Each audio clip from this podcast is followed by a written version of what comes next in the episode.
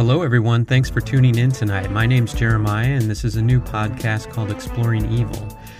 In this podcast, we'll dive deep into the depths of human depravity. Let's get started with Antron, Big Lurch, Singleton, and his story of cannibalism.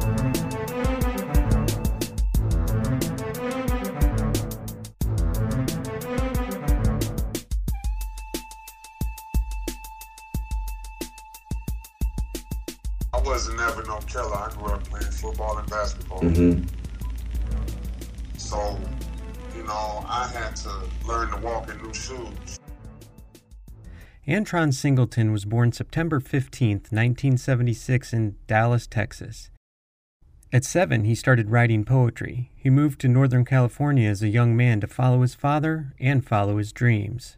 So, in the California rap scene, he got his first guest spot on E40's The Hall of Game, and the song title was Record Haters, which is a Rasheed Wallace diss.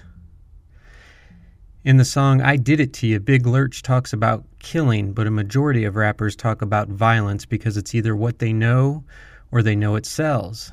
It's art, and sometimes art imitates life, and sometimes life imitates art. Antron was involved in a car accident in September of 2000 in which he suffered a broken neck. He spent over a month in the hospital. During this time spent in the hospital, he was heavily medicated. After his physical recovery, he was still in pain and, as so many do, started to self medicate to try to ease the lasting pain. Now, with Big Lurch, his car accident led to PCP addiction. A lot of people end up addicted to drugs based on the painkillers they were given in the hospital. A lot of painkillers go directly to heroin. Up to 30% of people prescribed opioids for pain relief misuse them, and 12% develop an opioid use disorder. Up to 6% of the people who misuse opioids transition into heroin, and 80% of heroin users started with prescription opioids. It's an epidemic. In his rap career, Antron was to take the name G Spade and put his poetry to music and begin in 1990. His alter ego took the name Big Lurch after he answered a door and a man said, Who's this big lurch looking guy? He appeared on songs with well known artists like Too Short and Mystikal. He, Dooney Baby, and Rick Rock joined up in Oakland to form the group Cosmic Slop Shop. Their 1998 single, Sinful, peaked on the Billboard Hot Hip Hop charts at number 18. After his car accident, Antron wrote the song Texas Boy while still in the hospital. He was still up and coming in the rap scene because of his smooth voice and effortless delivery. In 2004, Black Market Records released Antron's first studio album, which was set to be The Puppet Master, but it was released as It's All Bad after Antron was arrested and charged with murder while high on PCP. In an interview with All Bay Music, Singleton compared PCP to LSD and said it can be a, quote, mind expanding drug. Just keep it all the way G with you. It's the land of enlightenment, man. Mm-hmm. So some people use PCP. It's really a mind expanding drug. Mhm. And, and LSD, just like Steve Jobs used to LSD trip. Not sure I see the comparison. Drugs.com defines PCP as a mind altering drug that may lead to hallucinations and is considered a dissociative drug leading to distortions of sight, color, sound, one's environment, and one's sense of self. That's pretty scary. PCP may react with dopamine and opioid receptors, which can lead to euphoria. It can be smoked, taken orally, or snorted, but is usually mixed with a fluid like ether, which is embalming fluid, by the way, and smoked on a cigarette and typically lasts four to six hours, but one drop can last up to 24 hours. It's also cyclical and can become a stimulant one minute and a depressant the next. Some of the effects of casual use are numbness, which Singleton sought due to his ongoing pain, slurred speech, sense of strength and invulnerability, blank stare accompanied by random rapid eye movements, severe mood disorders, amnesia, acute anxiety, auditory hallucinations, image distortion, paranoia, violent hostility, psychosis indistinguishable from schizophrenia, and in high doses, seizure, coma, and death, often due to accidental injury and suicide.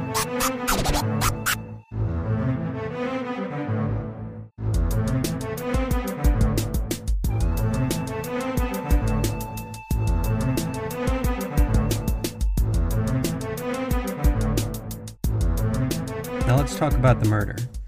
In Compton, California on April 10, 2002, in a dope house he says was filled with guns and drugs, Antron smoked PCP with a friend's girlfriend and aspiring model Tynisha Ysais. What followed was a nightmare by all accounts. Tanisha was murdered, like something out of a horror movie.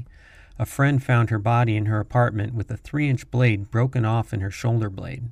Her chest had been torn open, and there were teeth marks on her face and lungs which had been torn from her chest. A witness claims they saw Singleton arrested and he was naked, covered in blood, and standing in the middle of the street. In a medical examination, Antron was found to have human flesh in his stomach, which was not his own. That's all that's ever said. They never say that it was Tynisha's, but I guess they just assume that. The victim's boyfriend said that Antron and Tynisha had smoked PCP the day before the incident took place. Pretty cut and dry. He either gets the death penalty or life in prison with no chance of parole. Big Lurch was sentenced to life in prison for first degree murder and aggravated mayhem, with no chance of parole, where he resides today.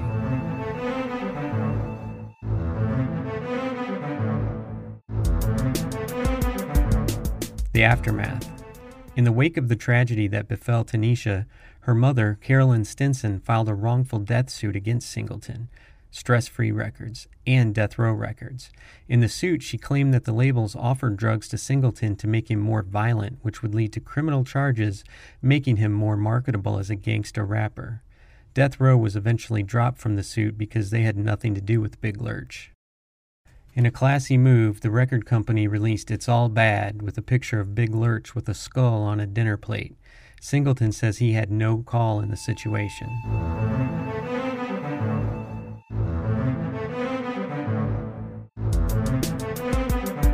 Controversy. Was Big Lurch framed? I know what you're thinking. That's ridiculous. But the victim's mother thinks so. I'm not here to say he did or didn't commit the crimes he was found guilty of, but I will take a stab, no pun intended, at his lawyer's defense strategy. Milton Grimes was his attorney and record company manager and chose to have Singleton plead not guilty by reason of insanity, knowing that in California a person cannot claim insanity due to being under the voluntary influence of drugs. Evidence was not presented in his defense, including bloody fingerprints throughout the apartment that didn't match Singleton and a bloody shoe by the back door whose owner was never determined. Apparently, the DNA on the bloody fingerprints came up missing at trial. Tynisha had so much PCP in her system that she couldn't have smoked it and either drank a bottle by herself or was forced to. I'm not saying he's innocent, but these are some things any lawyer should call into question at his client's trial. One psychologist for the prosecution stated that Singleton was not insane. Three court appointed psychologists disagreed. I don't know how he ended up with human flesh in his stomach, but there was also a pit bull in the dope house. The dope house was always filled with guns and drugs, but there were none there when the police arrived. Did I mention that the teeth marks on Tynisha didn't match Singleton? Police said she was covered in blood, but in the pictures he has blood running out of his mouth, down his chest, but he's not covered in it after being at a crime scene with blood spatter everywhere. Big Lurch claimed that if they can say Tupac's a rapist and Michael Jackson molested kids, they can say a regular black guy is guilty of whatever they want. Tynisha's mom's stance. Carolyn Stinson has since changed her position and she thinks Antron is innocent and thinks Tynisha's abusive boyfriend was somehow involved. But far as her boyfriend, he was a gang member, I believe he the one set all this up. He was beating on her. She had all her stuff packed, ready to leave the day all this happened. Maybe he was the jealous type and didn't like her being with Antron. Antron allegedly told a friend to leave because he was going to get some. Carolyn says Tynisha had her bags packed and was going to leave her boyfriend. At the very least, the investigation should have sought out accomplices or other scenarios. But the LAPD's reputation is not exactly exemplary, now is it? Because a handprint was on the scooter, bloody handprint, but they said they didn't know who that was. But it wasn't his. There's evidence there like footprints, fingerprints on doors, you know, bloody fingerprints, you know, shoe at the back door, you know, and it's like, where all this evidence go? It was DNA. Who DNA was? They said DNA came up lost. All right, so we're back. We're going to ask a few questions about the Big Lurch case to our resident detective and consultant. Um, so I'm just going to ask a few questions here, and if you could just answer them, you know, whatever comes to mind. Have you ever heard in a case of disregarding a bloody fingerprint as evidence? I know that uh, allegedly in this case, some of the evidence turned out to be missing, but is that something that you can think would be overlooked in a in an investigation? It should have never been overlooked. Uh, a fingerprint in blood is called a patent print. Um, that person had to touch blood uh, and then touch the wall to leave that print. It, it should have never, ever been overlooked. And, and they, quite frankly, they should have made every attempt to identify uh, the owner of that fingerprint. If you were in a case where there were um, strong evidence leading to your main suspect, but there was like peripheral evidence that may have led to um, other possible suspects or accomplices, is that something that, as an investigator, you would try and uh, track those people down and make them a part of the case? Or do you think that, you know, in general, it's kind of like you want to get the main person, and and once you've got your man, you've got your man? You would do all of it. Uh, you would uh, any anybody on the periphery that you think might have been involved. You have to eliminate them, um, and, and, but you can still uh, work the case uh, on your prime suspect also. And wouldn't you try to uh, at least get people to, like the owner of the bloody fingerprint, maybe that person uh, was a witness and not not another suspect, or maybe another suspect, but you can use them to strengthen your case. Like as a witness, you you know maybe this person walked in and saw what happened and you know had touched the wall and left well then you've got yourself an extra witness. So wouldn't that be something you would think that they would pursue in order to make their case stronger? They should have pursued identification uh, of that owner of that fingerprint. I, I don't know what happened but uh, it, it's sad that they would uh, allow that uh, to happen in any case. In your experience, do you think that there would be enough grounds for an appeal for uh, Big Lurch?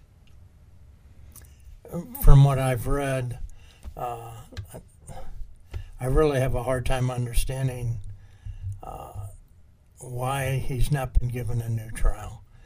Um, it, it's obvious that he uh, did not have adequate defense.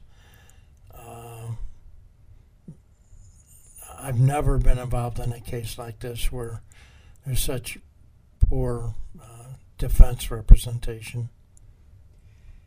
So, Schaus Law Group in California talks about the grounds for appeal judicial error, not necessarily in Antron's case, no substantial evidence, definitely substantial evidence in his case, false arrest. I don't know if you're walking down the street naked, covered in blood, and screaming, probably okay to make an arrest. Improper admission of evidence? Mm, no. I, I think that all the evidence that was presented was proper. Prosecutor or jury misconduct? Not seeing it in this case, so everything's good so far. Inadequate defense? I don't know. What do you guys think?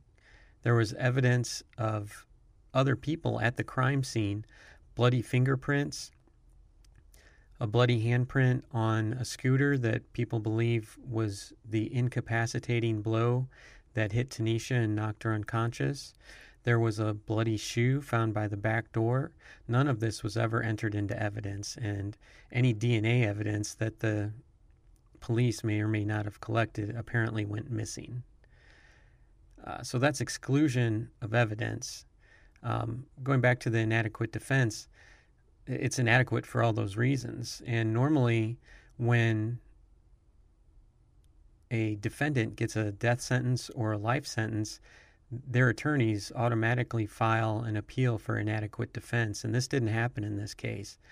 Um, basically, they would they would do so to do what's best for their client and try and get them an appeal to a new trial and or maybe get an appeal to get their sentence reduced and you know most lawyers say well you know I, I lost this case so apparently it was inadequate and they're willing to do that for their client but not milton grimes Antron may be guilty of murder and cannibalism, but his representation was incompetent by choice or technique or both, due partly to his poor representation in court. Someone who left a bloody fingerprint at the scene is still out there. The media reports this story as if the police did everything perfect and Antron was the only one for sure involved. It's better that he's off the street, but it could be better if any accomplices or accessories to murder were in jail as well. We reached out to Antron to get his take, but he didn't respond, possibly if his case is under review. I know everybody's saying justice for Tynisha, and I totally agree. And I do believe that Antron was involved and he may have done some really bad things. But in order to truly get justice, they need to find the other people that may or may not have been responsible for this, and they need to at least be questioned, and some of them may need to be brought to justice themselves. Thanks for hanging out with me tonight. Join us again soon for more Exploring Evil.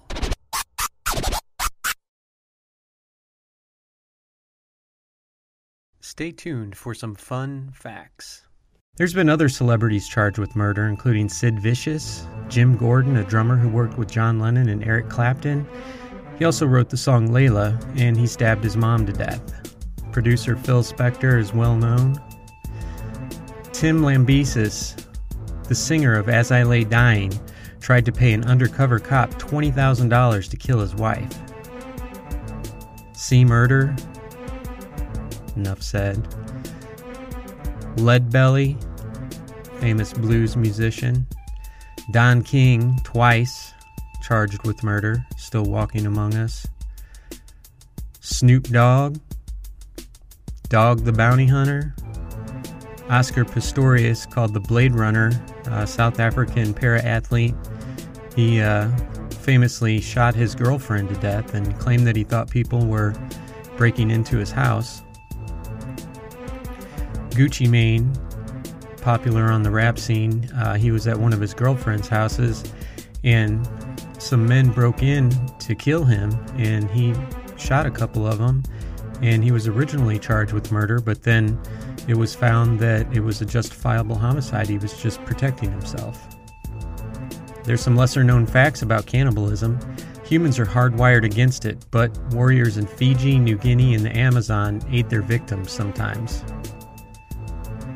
Most animals are hardwired against it too, except, of course, praying mantis, where after copulation, the female consumes the male. Cannibalism used to describe other things, so anthropologists prefer the term anthropophagy. Warriors' cannibalism rituals were very complex. The settlement of Jamestown saw cannibalism due to survival as well as the Donner Party. Many civilizations consume flesh of enemies defeated in battle and relatives, believing they took some of the soul when they consumed their flesh. Fiji, tribes in the Amazon, Papua New Guinea, Maori in New Zealand, the Congo, ancient Egypt in times of famine, but can be found all over the world in ancient times from Europe, Africa, the Americas, Asia, the Polynesian Islands, and the Caribbean. There's also evidence that Neanderthal were cannibals. In Uruguayan Flight 571 that crashed in the Andes, there was 45 people on the plane originally. 28 survived the crash and 16 were rescued. The, the ones that were rescued turned to cannibalism to survive.